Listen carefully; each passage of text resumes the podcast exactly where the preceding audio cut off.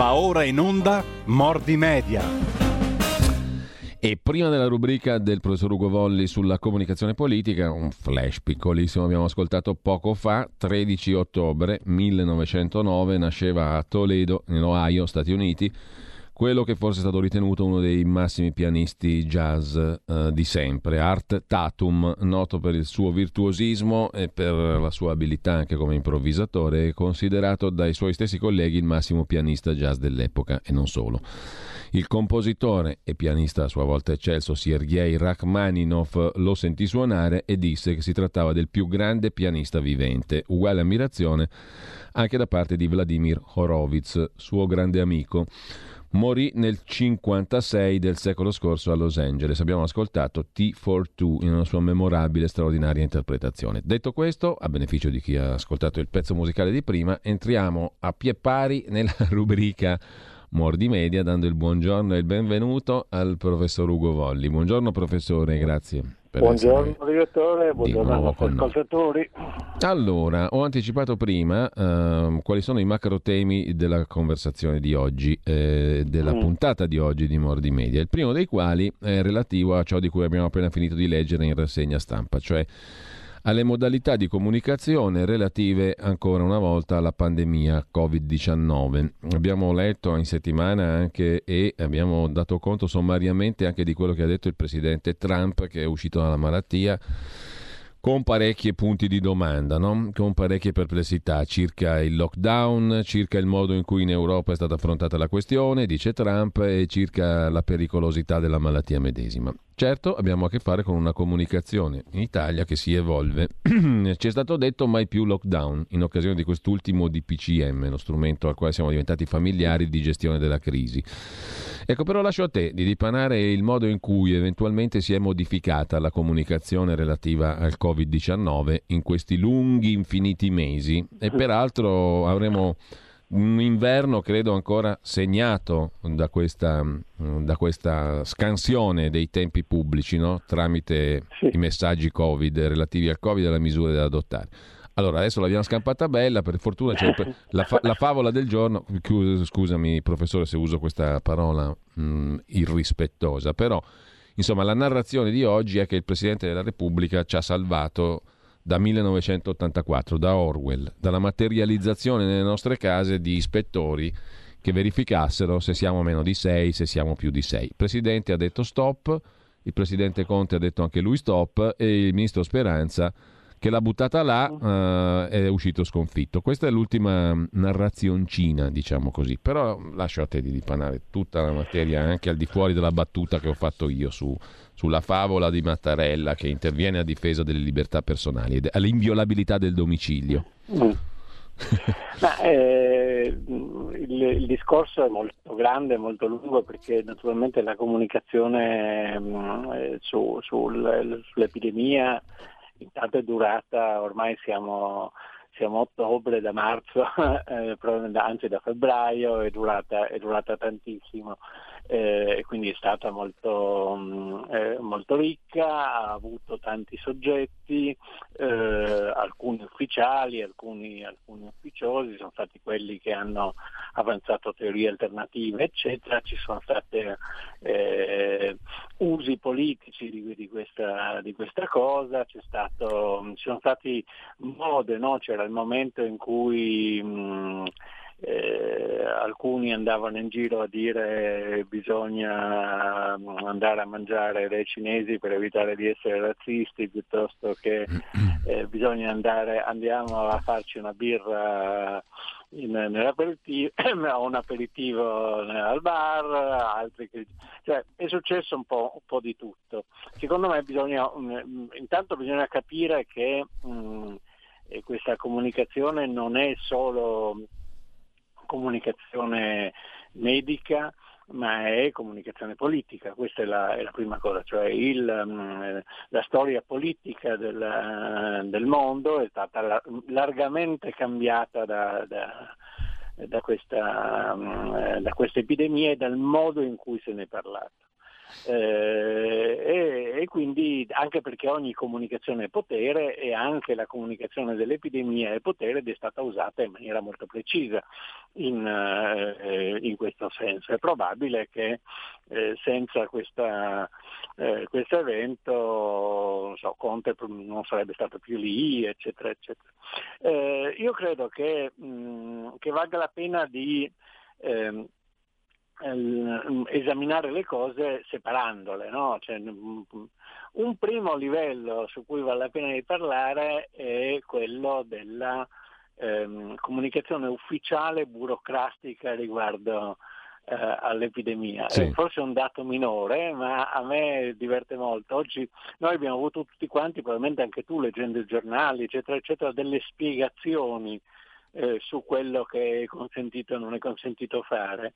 Eh, è interessante leggere il linguaggio del DCPM, eh, che è, che è una, una, strana mistura di burocratese e, e medichese. Eh, a tratti illeggibili, eh, forse è un aspetto secondario ma vale la pena di, eh, di notarlo. Vi, posso leggere sì. due frasi o tre frasi?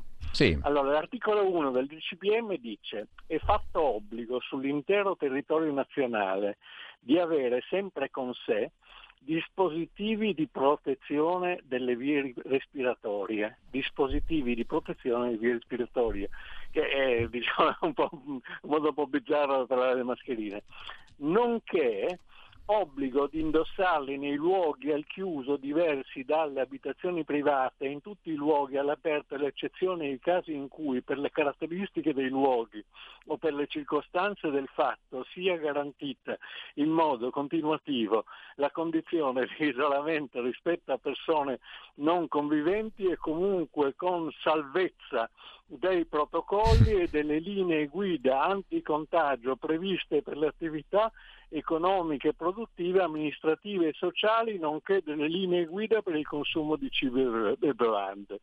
Eh, eh, è praticamente illeggibile, ti viene il, il coccolone a, a, a cioè, veramente la, la, la, un sintomo di insufficienza respiratoria a dirlo tutto, ma ehm, eh, eh, sostanzialmente eh, ci, cioè, non funziona sul piano grammaticale, no? mm. ad eccezione dei casi in cui, eccetera, eccetera, comunque con salvezza dei protocolli e delle linee guida. Non, non, eh, si capisce ma non, ma non, si capisce. Ancora più divertente è l'articolo sul, eh, sul contagio. Eh, I contatti stretti di casi con infezione confermati e identificati dalle attività sanitarie virgola, virgola per soggetto e predicato, devono osservare un periodo di, di quarantena di quasi 14 giorni dall'ultima esposizione al caso, esposizione al caso, oppure un periodo di quarantena di 10 giorni Dall'ultima esposizione, non c'è più il caso, con test antigenico o molecolare negativo effettuato il decimo giorno. Viene inoltre raccomandato di eseguire il test molecolare a fine quarantena tutte le persone che vivono o entrano in contatto regolarmente con soggetti fragili e a rischio di, compli- di complicanze. Quindi, eh, e ancora prevedere accessi e test differenziati per i bambini, di non prevedere, è una strana di eh, non prevedere quarantena nell'esecuzione di test diagnostici nei contatti stretti di contatti stretti di caso, nei contatti stretti di contatti stretti di caso, parentesi aperta, opp- ovvero non vi sia stato nessun contatto diretto con il caso confermato, cioè a, tutti, a tutto il mondo, a meno che il contatto stretto del caso non risulti successivamente positivo ad eventuali test diagnostici o nel caso in cui, in base al giudizio delle autorità sanitarie, si renda opportuno uno screening di comunità.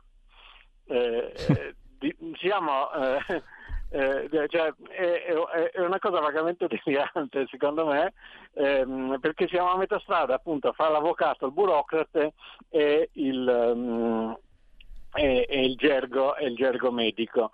Eh, questo è quello che regola la nostra, eh, la, nostra, la nostra, vita. Non vado avanti su questa cosa, però sì. credo che vale la pena di riflettere sul fatto che eh, le, le, le, indicazioni eh, siano queste. Un, Tullio De Mauro, che era un linguista che poi divenne anche a un certo punto ministro della pubblica istruzione, eh, scrisse un articolo molto divertente sul divieto di balneazione. Eh, qui siamo molto al di là del divieto di balneazione, cioè siamo in una, eh, in una logica eh, per cui l'altro ieri prima di parlare della, delle feste in casa eh, si parlava della, mm, eh, con eventuale ispezione della polizia, eh, si parlava mm, della, della, della, cosa, della differenza fra attività motoria e attività sportiva. Eh, che, che, è una, un'altra sfida, eh, sfida al buonsenso. Eh, non è secondaria questa, questa cosa, eh, perché eh, fa parte di un modo di, gest- di, comunicare e quindi anche di gestire le- l'epidemia ehm, eh, che, ehm, che, ha a che fare con una specie di opacità del potere. No? Eh, per esempio sulla faccenda dicevamo le feste in casa e le sei persone eccetera sì. e forse la, la favola che forse Mattarella eh, qualcuno dovrebbe spiegare perché sei persone in casa sono più pericolose di ehm, eh, 150 persone in un palazzetto dello sport o di 200 persone in un cinema. Cioè questo, lì quello che è successo molto chiaramente è che ci sono state delle pressioni da parte, eh, da parte dei, mh, eh, de, de, de, delle, delle categorie e le più forti o le più rumorose sono riuscite a, eh, a, a salvaguardarsi in qualche modo. Oggi è uscito una, un ringraziamento della mm, Federazione dei Teatri e dei Cinema al ministro Franceschini che li avrebbe eh, salvaguardati dall'eccesso di,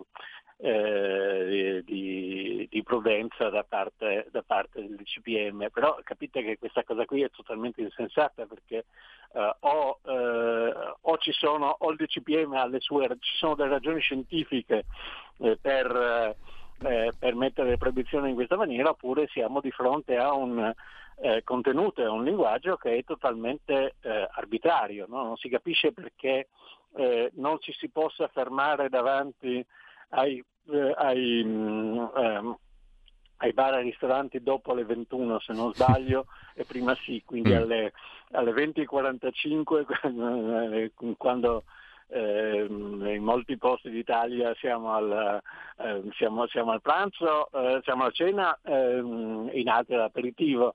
Eh, non fa male, alle, alle, alle 21.15 fa male perché non si sa. No? C'è, una specie, c'è una quota di arbitrarietà che va, eh, che, va, che, va, considerata. Eh, aggiungo un'altra cosa che eh, è buffa, non so se sì. tutti sanno, eh, esiste, quello che io sto facendo è abbastanza grave dal punto di vista etico, almeno secondo Facebook. Esiste un, eh, secondo, ehm, eh, esiste un ehm, YouTube, non Facebook, scusate, esiste una eh, articolo che si intitola Norme sulla disinformazione in ambito medico relativamente al Covid-19 in cui eh, si scrive che mh, mm, YouTube non tollera contenuti relativi al Covid-19 che comportino un serio rischio di esporre gli utenti a danni gravi, mm. che, eh, che, è mm, interessante, ma eh, eh, magari ha ragione, eccetera. E c'è un elenco di contenuti che non, vengono, che, non, che non vengono pubblicati. Non si pubblicano contenuti che affermano che il Covid-19 non esiste o non abbia conseguenze mortali, che promuovono l'utilizzo di rimedi casalinghi in sostituzione alle cure mediche, contenuti che promuovono il ricorso alla preghiera o rituali in sostituzione alle cure, mediche e quindi l'URD già eh, è, è fuori. Eh, eh? È fuori, è fuori, norma, diciamo. È fuori norma, eccetera. Contenuti che sostengono che sia disponibile un vaccino o per il coronavirus o una cura garantita. Se uno dice che, eh, che c'è una cura che, che va bene, non, non, non va o, bene. o che c'è già un vaccino, non va bene. Contenuti che sostengono che eventuali farmaci attualmente disponibili impediscano di, di, di contrarre il coronavirus eh, altri contenuti che dissuadono le persone a rivolgersi a un medico, a chiedere un parere medico, ehm, contenuti che sostengono che il Covid-19 non sia causato da un'infezione virale, se magari un, un, medico scopre che non può metterlo, contenuti che sostengono che il Covid-19 non sia dis- eh, contagioso, contenuti che sostengono che il Covid-19 non si possa trasmettere in determinati climi o aree geografiche, che è una cosa che è stata largamente detta, contenuti che sostengono che determinati gruppi o individui godano di immunità al virus e non possono trasmetterlo, che invece è una cosa molto probabilmente vera. Eh, con, e quello che, che, riguarda noi e questa trasmissione è contenuti che mettono in discussione l'efficacia delle linee guida fornite dall'Organizzazione Mondiale della Sanità o dalle autorità sanitarie locali in relazione alle misure di distanziamento fisico o di autoisolamento al fine di ridurre la trasmissione del Covid-19. Qui siamo di nuovo già in un linguaggio burocratico avvocatesco, ma sostanzialmente quello che io ho appena fatto, cioè me, ho messo in discussione l'efficacia delle linee guida, per esempio a proposito del, del fatto che non si può stare davanti ai bar dopo le 21, è, è, è inaccettabile per Google che non è una cosa piccola perché YouTube è, di Google. Se qualcuno vuole, mh, vuole, guardare queste norme va a su, um, supporto google.com, support google.com, barra YouTube, barra answer, eh, poi 98 91 785 98 91 785 si trova questa, eh, questa cosa quindi eh, eh c'è tutto un grande apparato repressivo che ehm, è messo in gioco rispetto alla libertà di discussione di queste cose e di questo fa parte un, il linguaggio oscuro al limite dell'incomprensibile delle normative eh, e, il, e, poi anche la, la, partecipazione attiva da questo punto di vista del, eh, dei, dei, dei, social eh, eh, è interessante che di recente è uscito su, eh, su, su Avvenire un articolo di eh, Gigio Ranciglio, è uscito sì. venerdì scorso, che dice eh, benissimo, bisogna assolutamente fare così, i social devono decidere eh, loro che cosa, ehm, che cosa, va bene e che cosa va male e espellere quelli che hanno opinioni eh, sbagliate sul, ehm,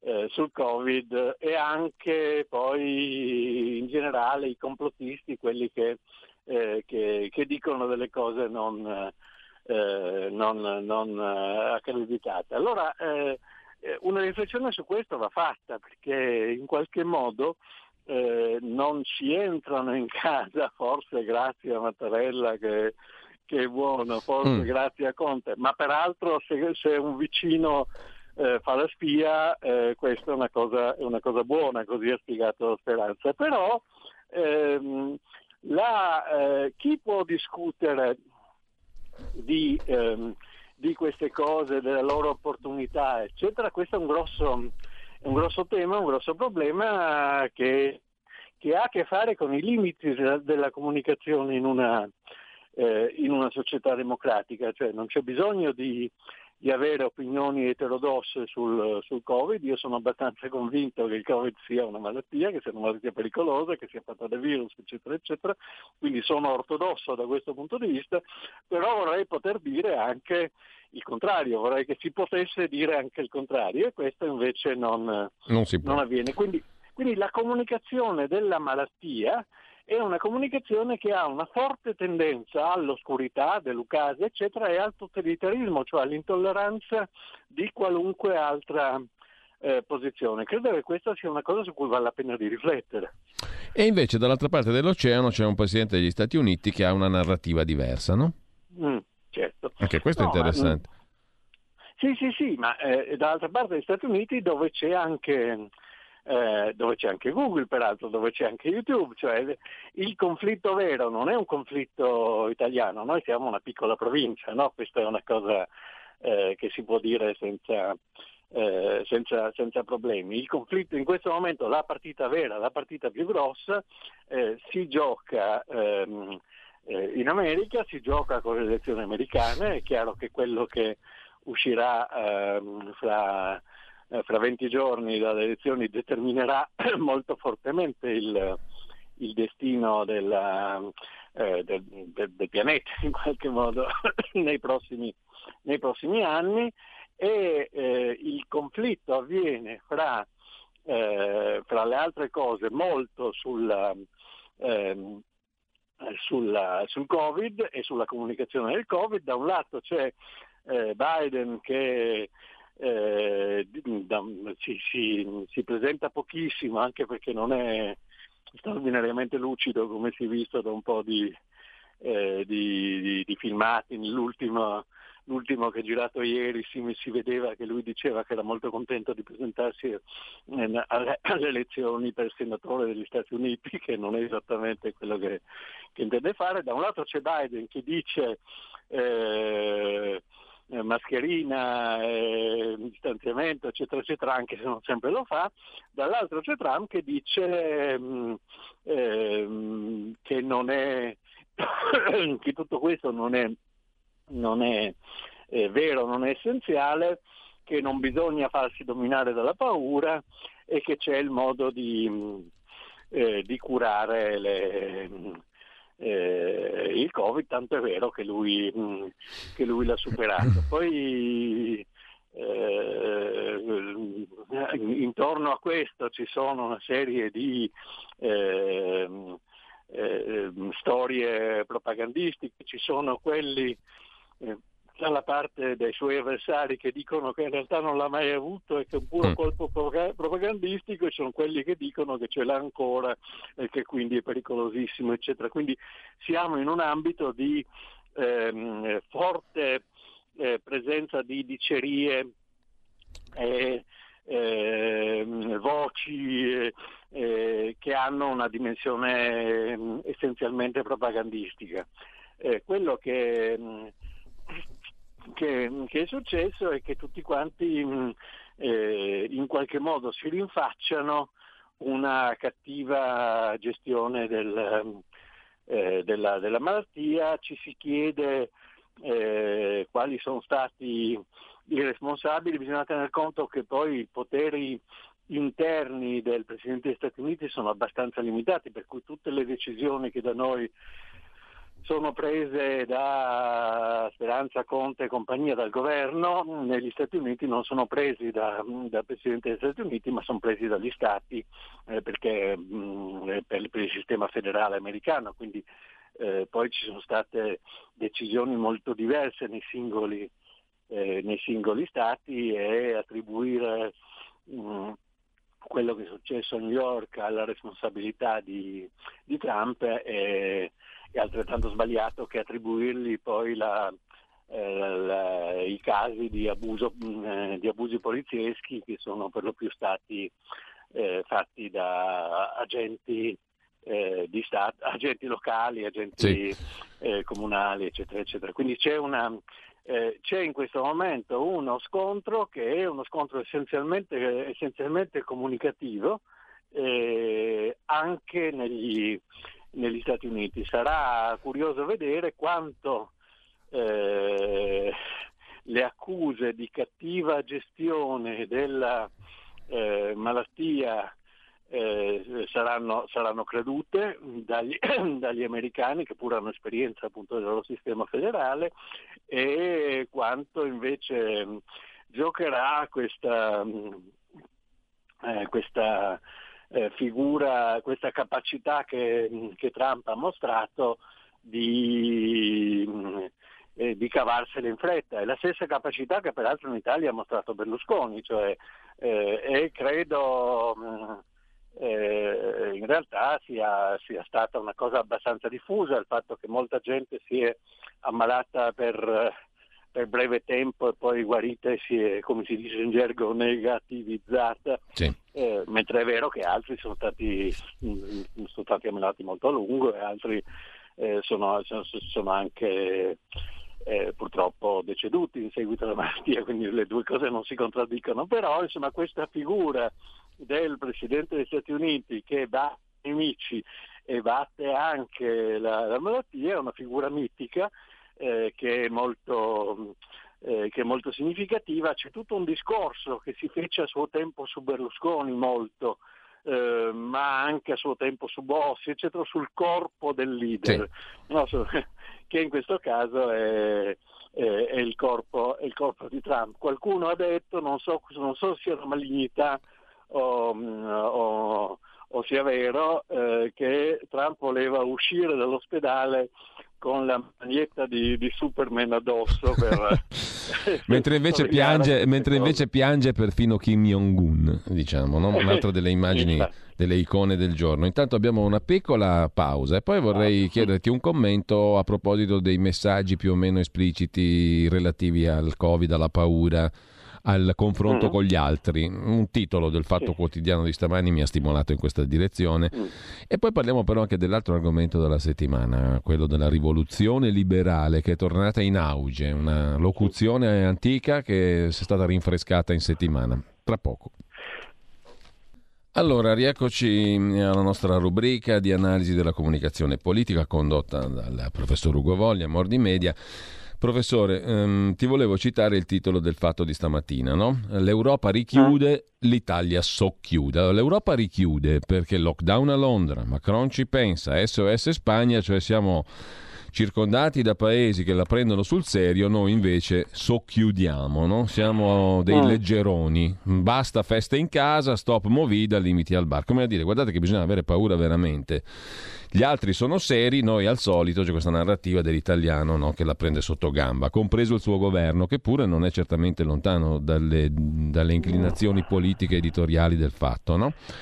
Quindi, certo. Però mi ha colpito questo messaggio, come dire, gli altri sono seri, noi dovremmo esserlo di più, da una parte. Eh, dall'altra parte abbiamo parlato di Trump, il Superman, eccetera, di Sleepy Joe, mm. l'addormentato Biden, della campagna elettorale americana, non per sminuirla, ma uh, al di là e delle favole di Mattarella che difende l'inviolabilità dei domicili degli italiani. Però al di là di tutte queste narrazioni, una narrazione che invece è rimasta sullo sfondo, perché non è narrata quasi da nessuno, è quella che riguarda invece una piccola zona, quella della, dell'Armenia, del cuore dell'Armenia, il Nagorno-Karabakh dove c'è una guerra, è una, con, è una, guerra che riguarda profondamente le nostre radici, la nostra identità profonda, direi. L'ha spiegato benissimo ieri sera il nostro Vittorio Robiati Bendaud nella sua rubrica qui a RPL, che consiglio veramente di andare a recuperare. Balagandi ieri sera.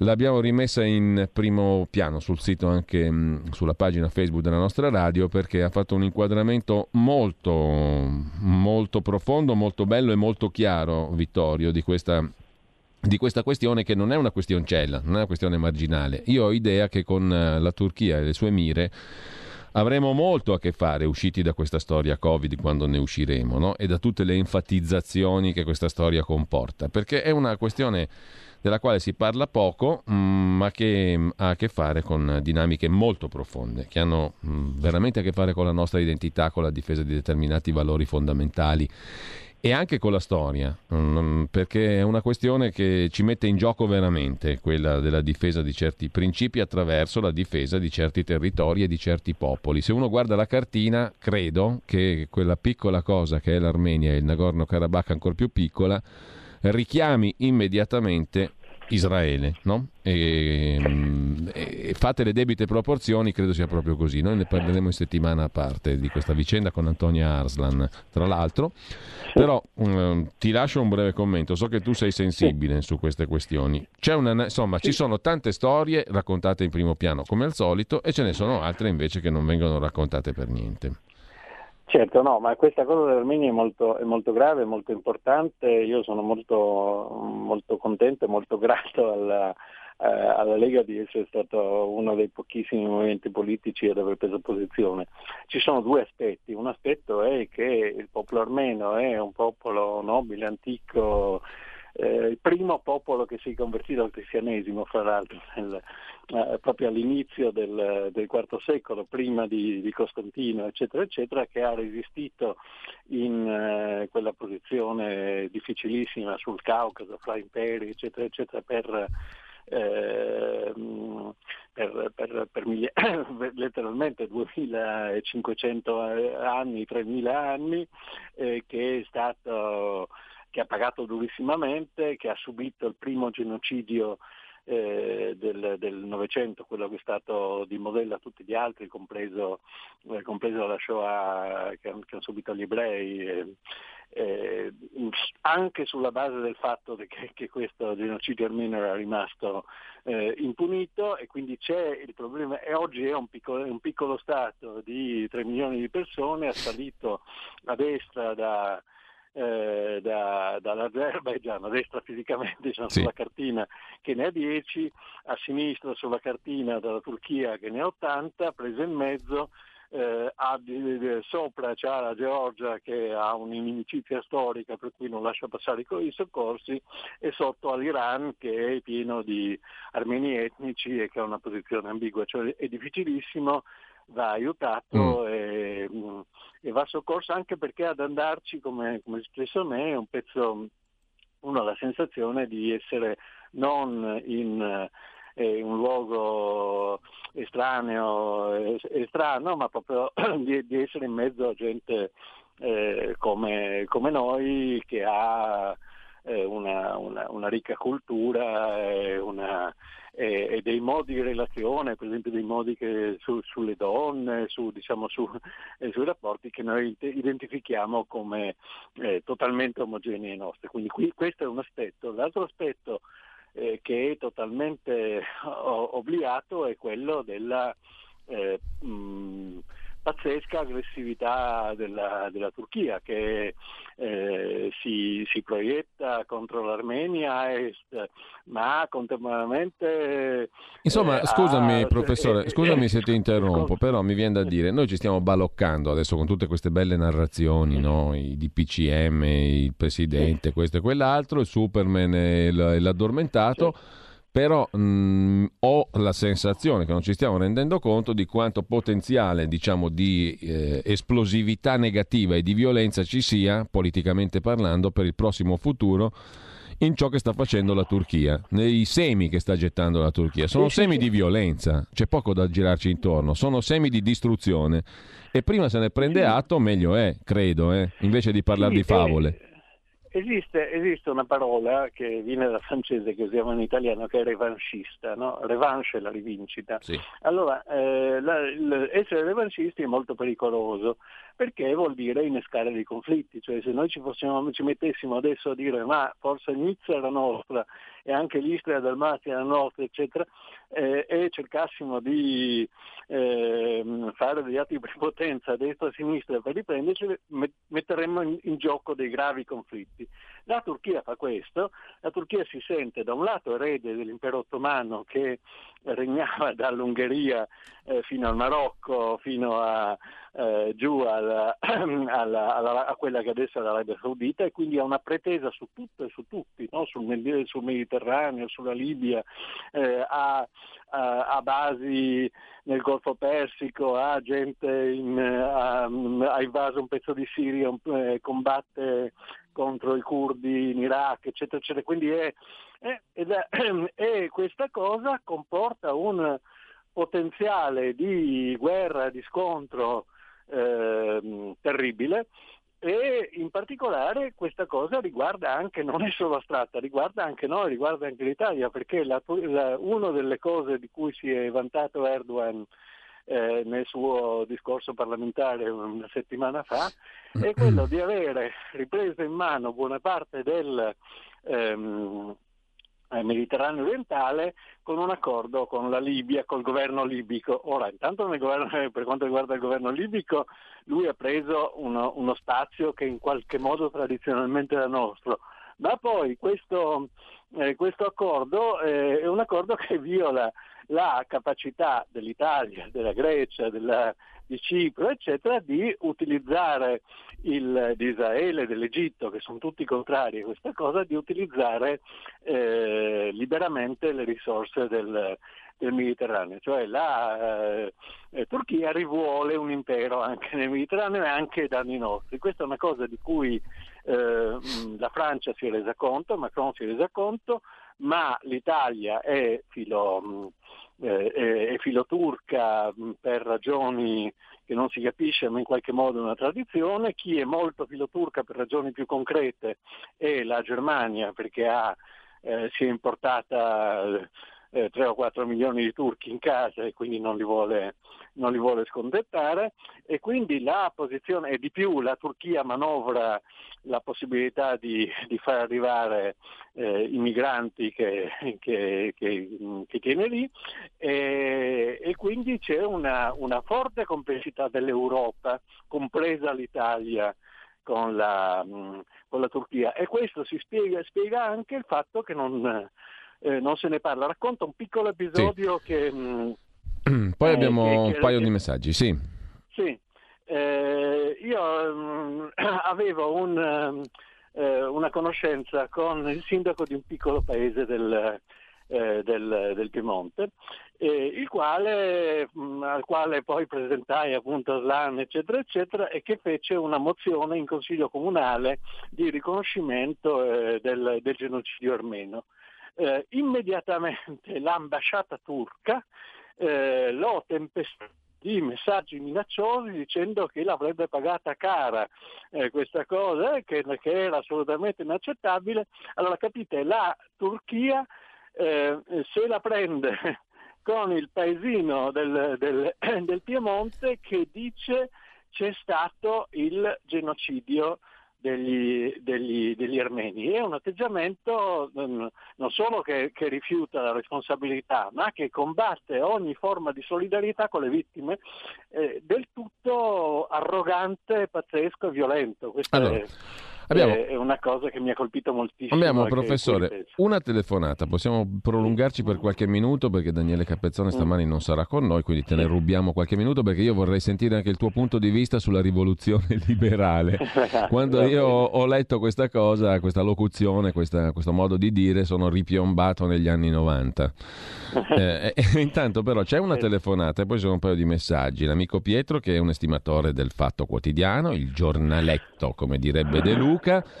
E mm, dall'altra parte invece Simone dal Friuli che ha fatto un viaggio in Armenia tre anni fa e poi ci racconta brevemente, poi lo leggiamo il suo Whatsapp al 346 6427 756 due le chiamate mi dice la regia in questo momento allo 02 66 20 35 29 per il professor Ugo Volli. Pronto? Pronto, buongiorno. Pronto? Buongiorno, prego. Ah, buongiorno Giuseppe.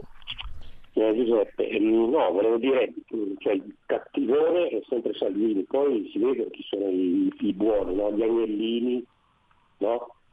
Gli agnellini si vede chi, eh, chi sono in giro per il mondo.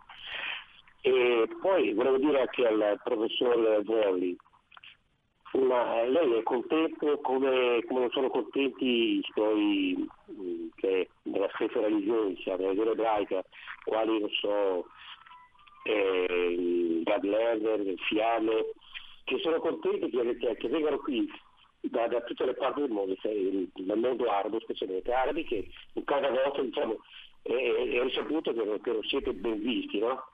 Non lo so, mi dicono qualcosa meglio. Vabbè.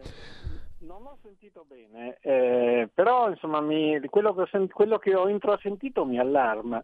Eh, Posso chiedervi, allora, professore, soltanto una piccola pausa per sentire anche la prossima telefonata, così poi si risponde bene, con, sì. con, calma a tutti e due gli ascoltatori. Pronto? Sì.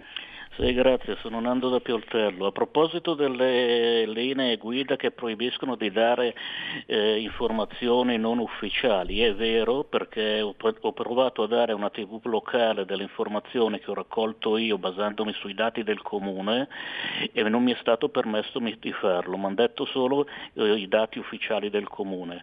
La storia è questa, nei dati ufficiali del comune dicono che qui in paese sono state 56 vittime. Io volevo sapere la distribuzione nei vari quartieri il comune non l'ha data, mi sono consumato la suola delle scarpe, invito tutti i consiglieri comunali e i segretari di sezione a fare la stessa cosa, mi sono consumato la suola delle scarpe per andare a parlare con la gente nei quartieri e vedere capirci qualcosa. Faccio solo l'esempio di due quartieri. Il centro storico, 2000 abitanti che vivono in villette e palazzine, ha avuto una ventina di vittime. Poi c'è un altro quartiere, grande uguale, ma edilizia intensiva, 10.000 abitanti, 8 condomini di 16 scale, cioè 128 condomini in un blocco solo praticamente, con appartamenti di 2-3 stanze dove vivono due o tre famiglie col bagno in comune. Questo quartiere di 10.000 abitanti forse sono una decina. Praticamente nel centro storico abbiamo un, l'1%, l'1,5, massimo il 2 secondo delle stime, mentre in questo quartiere di edilizia intensiva dove vivono sì. tutti amicchiati siamo all'1 per 1000. Mi sembra un dato interessante da dire, no? Ciao. Allora, aggiungo Simone dal Friuli via Whatsapp. Nel 2016 ho potuto fare un viaggio in Armenia. Ho scoperto una terra e un popolo con una forza straordinaria, una storia, ho ancora contatti che mi tengono aggiornato. In questo periodo la situazione è molto seria e avrà ripercussioni anche sull'Europa. Il popolo armeno e popolo giovane con forte identità, credo che ancora una volta per questo ce la farà e noi dovremmo ringraziarlo. Vis- quando vi sarà possibile visitate l'Armenia, storia, cultura, cibo, non ne rimarrete delusi, scrive Simone. Altro messaggio da Franco, però tutti dimenticano che il governo odierno armeno è nato da una rivoluzione colorata by Soros e a Yerevan pullulano di ONG nordamericane. Professore. Allora, eh, sul, sul, messaggio visitate l'Armenia sono d'accordo, eh, io ci sono stato, andateci eh, ed è una cosa interessante.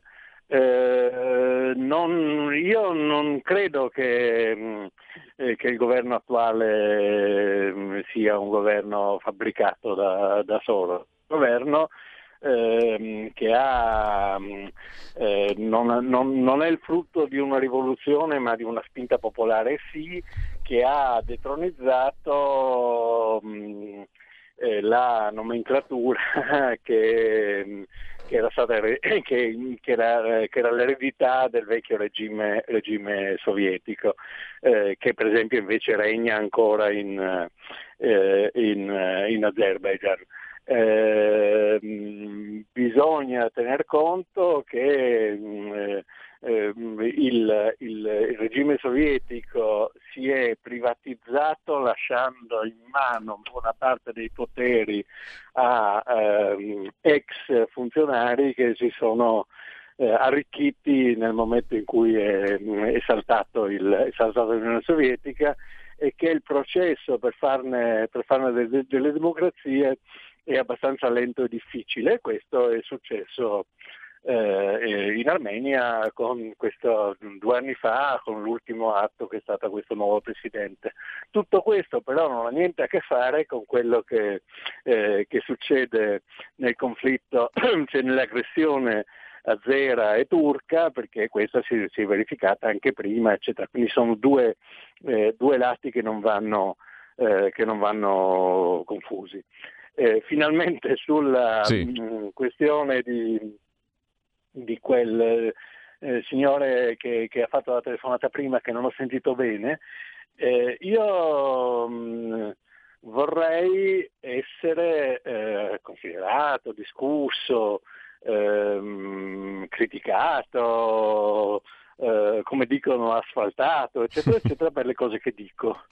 Trovo insopportabile eh, che qualcuno mi eh, eh, metta in mezzo a proposito di persone con cui sono in totale dissenso come eh, Erner o gente del genere, che, mh, mm, per cui nutro eh, diciamo, eh, mh, mm, non, non, pochissima, eh, pochi, nessuna stima e nessuna amicizia, solo per il fatto che siamo eh, entrambi ebrei. Esattamente, io non so da dove venga questo signore che ha parlato, eh, esattamente come non credo che il fatto di essere, eh, non so, napoletano o di, eh, di, di quelle zone lì eh, permetta di accostare qualcuno a Di Maio. Cioè sono due cose che non, non, c'entrano, le persone sono quelle che sono, io sono naturalmente ben disposto a rispondere della mia identità ebraica, eccetera, però l'idea eh, di eh, eh, mettere assieme la gente sulla base di categorie, i grassi sono così, i friulani sono colà, dato che tu eh, vieni da, dalla Sardegna allora sei come Soro o cose del genere, queste cose qui sono razzismo e sono inaccettabili. Questo, se ho capito bene, se non diceva quello mh, chiedo scusa, eccetera. Però eh, non, è, mh, non è raro questo tipo di interventi ed è veramente umiliante per chi li fa, non per chi li riceve, che sarei.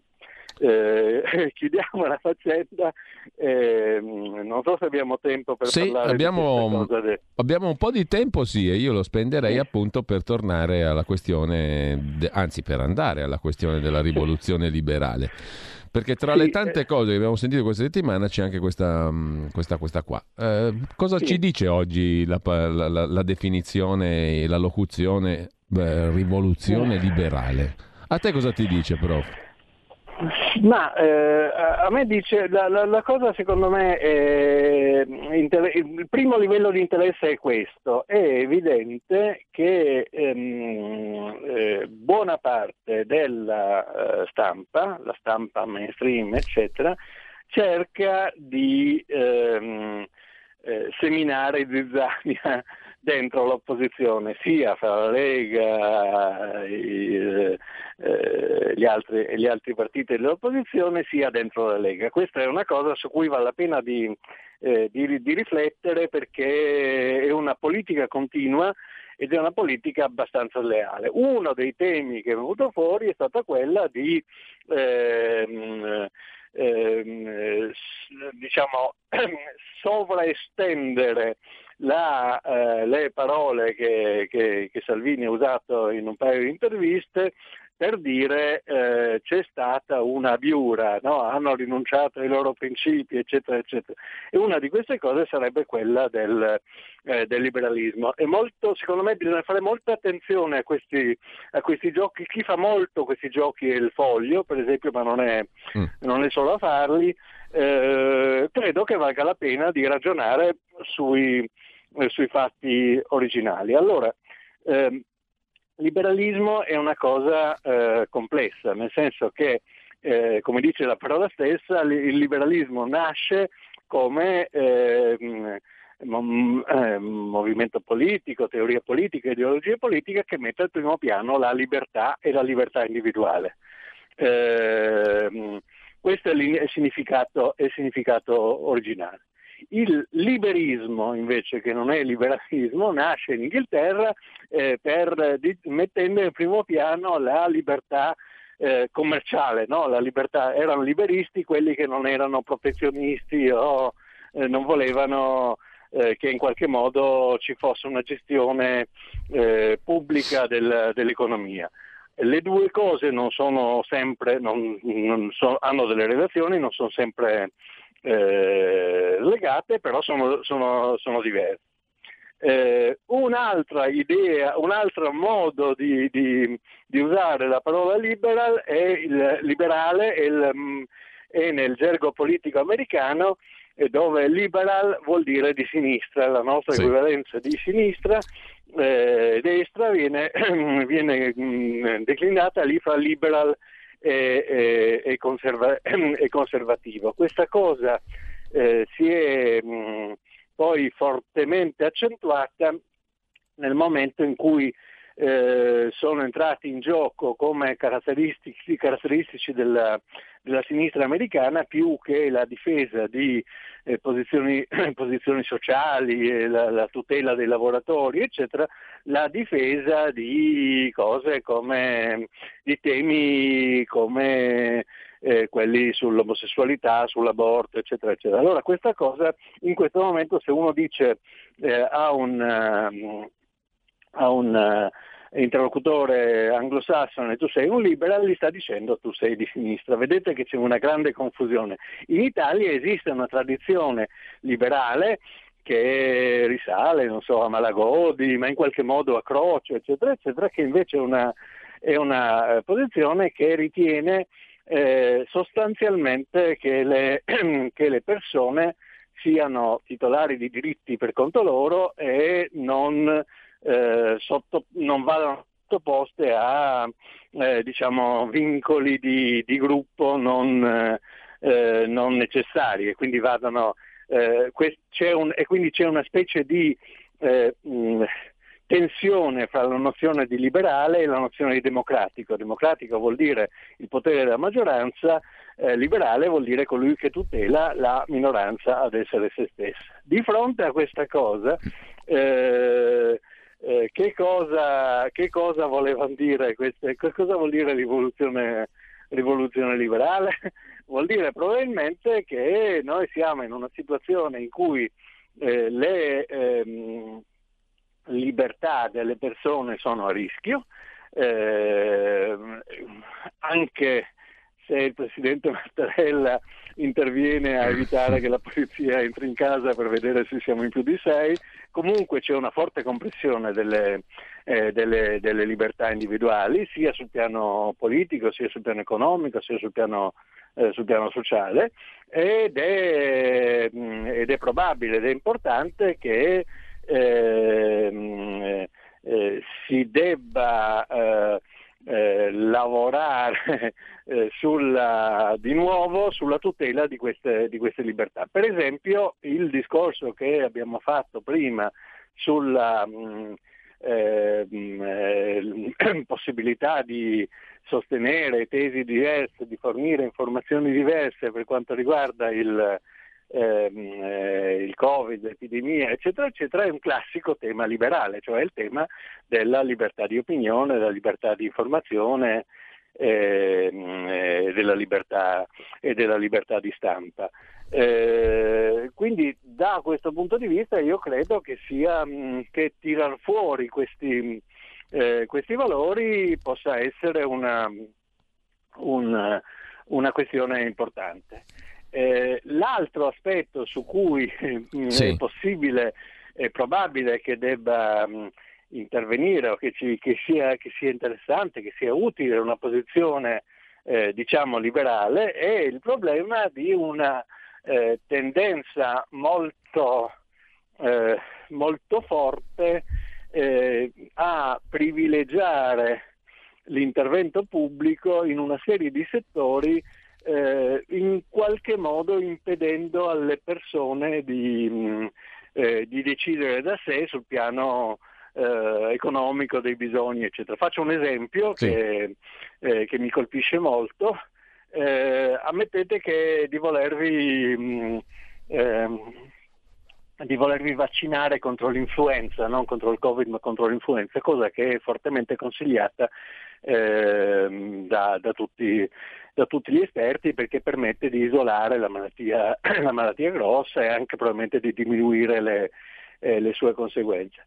Provate ad andare in una qualunque farmacia e a chiedere eh, di comprarvi il vaccino. La risposta è non solo non c'è, ma non ci sarà e non ci sarà perché ehm, in tutta Italia sostanzialmente l'amministrazione pubblica se l'è accaparrata eh, non si riesce neanche ad averla in questo momento, io non riesco ad averla dal mio medico, dal mio medico di base, per, perché in qualche modo è finita in un calderone eh, molto burocratico, purtroppo molto burocratico anche eh, nelle regioni eh, che dovrebbero essere eh, migliori, come la Lombardia, e, e, quindi in qualche modo questi milioni di dosi sono, eh, non si capisce quando arriveranno, eccetera, eccetera.